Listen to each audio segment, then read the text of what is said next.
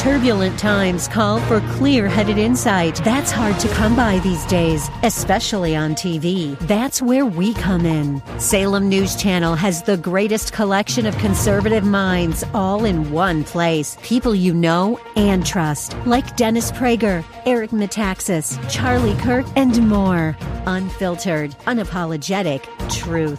Find what you're searching for at snc.tv and on Local Now, Channel 525.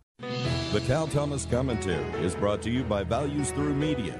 Now, here's syndicated columnist Cal Thomas. How did former President Donald Trump do at the CPAC convention Sunday in Orlando? A poll shows 95% approve of him, but only 68% want him to run again in 2024. Many want his issues incarnated in another candidate.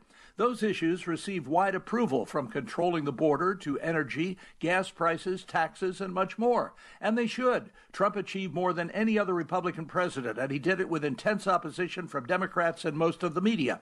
But he gave in to temptation, rehashing last November's election and again claiming he won. His proposals to return to one day voting with absentee ballots for those who can prove they must be out of town was spot on. State legislatures, he said, and no one else have the constitutional right to make voting laws for their states. There's no comparison between Trump's high energy and President Biden's empty tank. But is that enough? Many Republicans love Trump and support his issues, but recoil at his conspiracy claims and caustic personality. I'm Cal Thomas.